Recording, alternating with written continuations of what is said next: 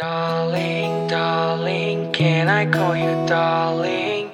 Everything about you makes me wonder why. 你好，欢迎来到家的故事。那还有很多的孩子，他的自愈能力，包括他的思维意识，达不到这样的一个自我救赎，或者是自己的家里人也没有引起足够的重视，而导致孩子越陷越深的时候，那就太危险了。中午的时候看到一篇文章，是个十七岁的女孩来写出来她与这个疾病抗争的历程和她的一些青春故事。从初中开始，她就怀疑自己得了抑郁症，就是中考之前很长一段时间，她都会感受到自己这个情绪在极度的在抑郁中。以前呢，他也根本不了解怎么会有人控制不住自己的眼泪呢，一点点小事都能哭得稀里哗啦。没想到有这么一天，他也变成了那样。就是高三的考试特别的多嘛，他们一般填那个读卡器不是都要来削铅笔吗？就是有一次他这个铅笔就是很容易断，不知道是啥情况，再削又断。正常人的方式呢，就是我干脆换一根吧，不用它了。但是他一定要把整根削没了，而且一边削一边生气，紧接着就是一直哭，甚至有时候哭之前是毫没有征兆的。就比如你说，嗯，你就放了一首自己喜欢的歌啊，旁边端了一个水杯，开始写作业，就突然间莫名的就特别的难过，就开始哭。找不到原因，自己的家里人也很纳闷，你到底怎么了？怎么突然就哭起来了？不只是心情的低落，有时候还会很亢奋，就这两种情绪它是交织在一起的，他自己也难以去分清，但是他找不到一个可以让自己冷静下来的方法，他就开始自残。有一次是刚洗完澡吧，他盯着镜子里的自己，就盯了很久，不知道该干什么。一个念头就起来了，我得给我这张脸留下点什么印记呀。再看着他慢慢消失，被我忘记，他就这么想。然后他就拿起刀，自己在自己的右眼下面划，看着他流血。原因很简单，他就觉得在脸上的话会比其他地方的痛感更强。更多的时候，这种自残行为发生在他不想睡觉或者突然醒来之后，这个过程中也不会啊说是好疼啊怎么怎么，会很沉默。那段时间就连和他朝夕相处的妈妈都没有发现，因为他会把这些痕迹去及时的清理干净，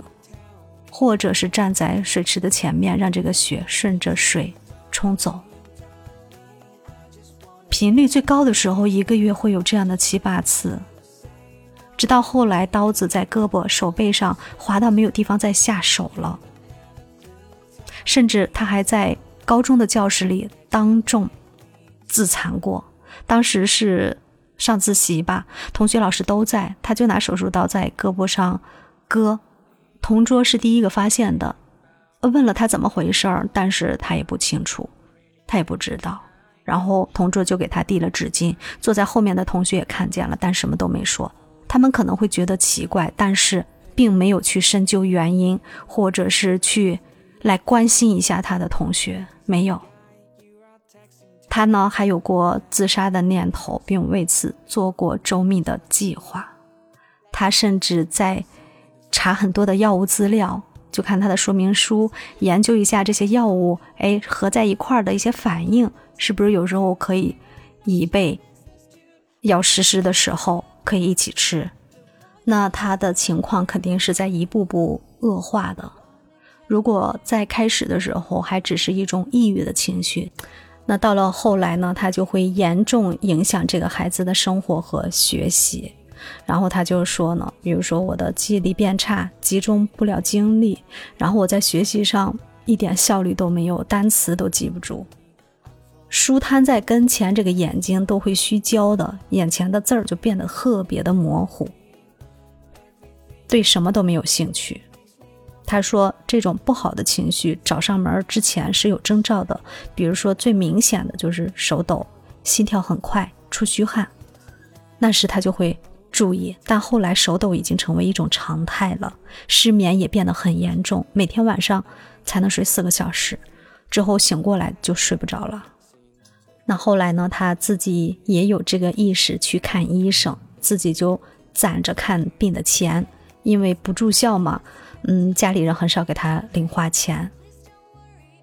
唯一的钱呢，就是每个星期会给他一些钱来充饭卡，他就把这个钱自己偷偷的攒着。后来有两件事情就让他的妈妈终于开始重视起来他的情况，一次是在他的期中考试前堂姐的自杀，还有一次是他们隔壁班的一个女生割腕，这两件事情就挨得特别的近，这个女孩子当时就是真的是崩溃了，回到家以后和妈妈大吵了一架，从那以后她的妈妈就答应带她去看医生。那医生呢，我们也都知道，碰到这样的孩子啊，第一时间肯定要考量你们的家庭情况，有没有给孩子造成一些不好的影响。后来这个女孩就说，如果让我描述自己的童年，衡量二字最准确。为什么呢？比如说我要想出去玩，我会在开口和不开口之间衡量，如果开口我可能会被拒绝，进而被说一顿，如果不开口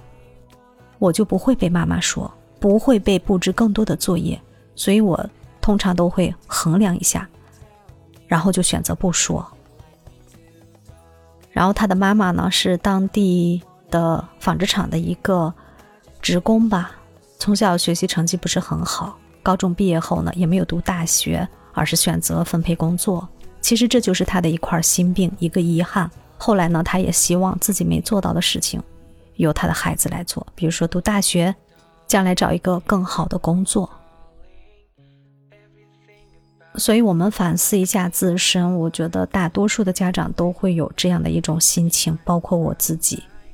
我们给孩子的压力是无形中莫名的就会给他添加到身上，让孩子喘不过气。然后这个孩子就说了，除了学习，妈妈对我的情感和生活上的需求几乎是完全忽略的。我也试图跟他沟通我的不满和压力，但基本在开口的那一刻就已经失败了。所以跟孩子的沟通是有多么的重要，我们孩子的心理健康，让他时时刻刻随时想要跟我们交换一些信息，来聊一下他今天遇到的事情，他他的不满的情绪也好，他开心的这种快乐也好，我们要及时去倾听，去给到他一些好的建议，或者是作为过来人的一种建议，来帮助他在自己的心里做出判断。然后这个女孩还说，如果让我形容，妈妈就是一个暴躁、幼稚、善良、慌张的大人。看到这句话好心痛。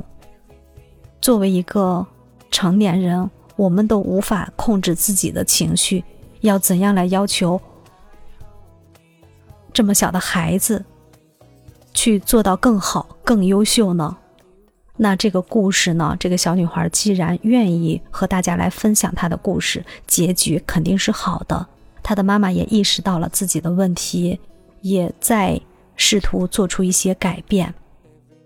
然后这个女孩呢，她也花了很久来思考一个问题，就是为什么在知道她有这个病之后呢，妈妈就突然不那么苛刻了？到底因为我是她的女儿，还是她怕我死？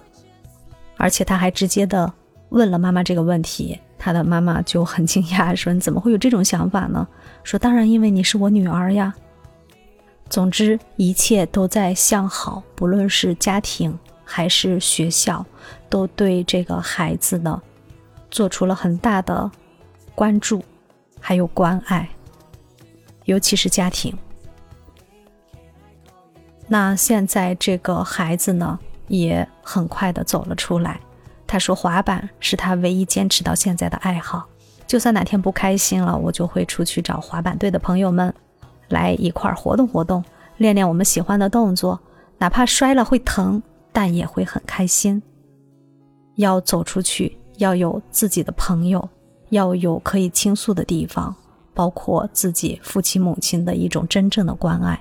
让他的压力也好，让他的心扉彻底的敞开。所以说到这里，你能接受自己孩子的平庸吗？我觉得这个问题很深刻，好像我们在不得不放弃些什么。那我们在自己成长的过程中，又何其不是边放弃边成长？孩子跟我们是一样的，甚至我们之前有的快乐，他们现在是体会不到的。所以我就觉得吧，他只要健健康康、快快乐乐就好了。学习吧，尽力了就好了。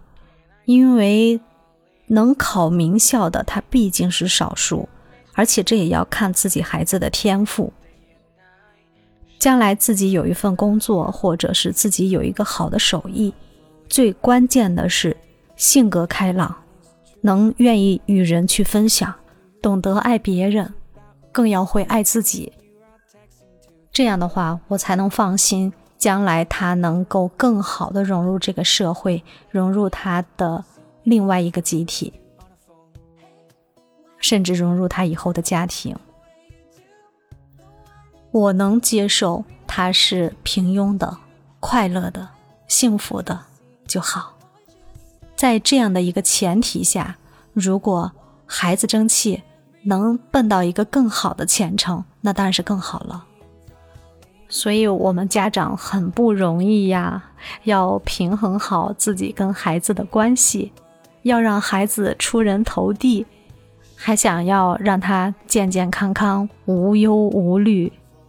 我们要的太多了。你怎么来看待这个问题呢？你能接受孩子的平庸吗？希望你能在留言区来与我互动，来说说你的想法。那喜欢追梦的节目，喜欢家的故事，一定要记得订阅本专辑，常来坐坐，常来听一听。今天就到这儿了，我们下期见，拜拜。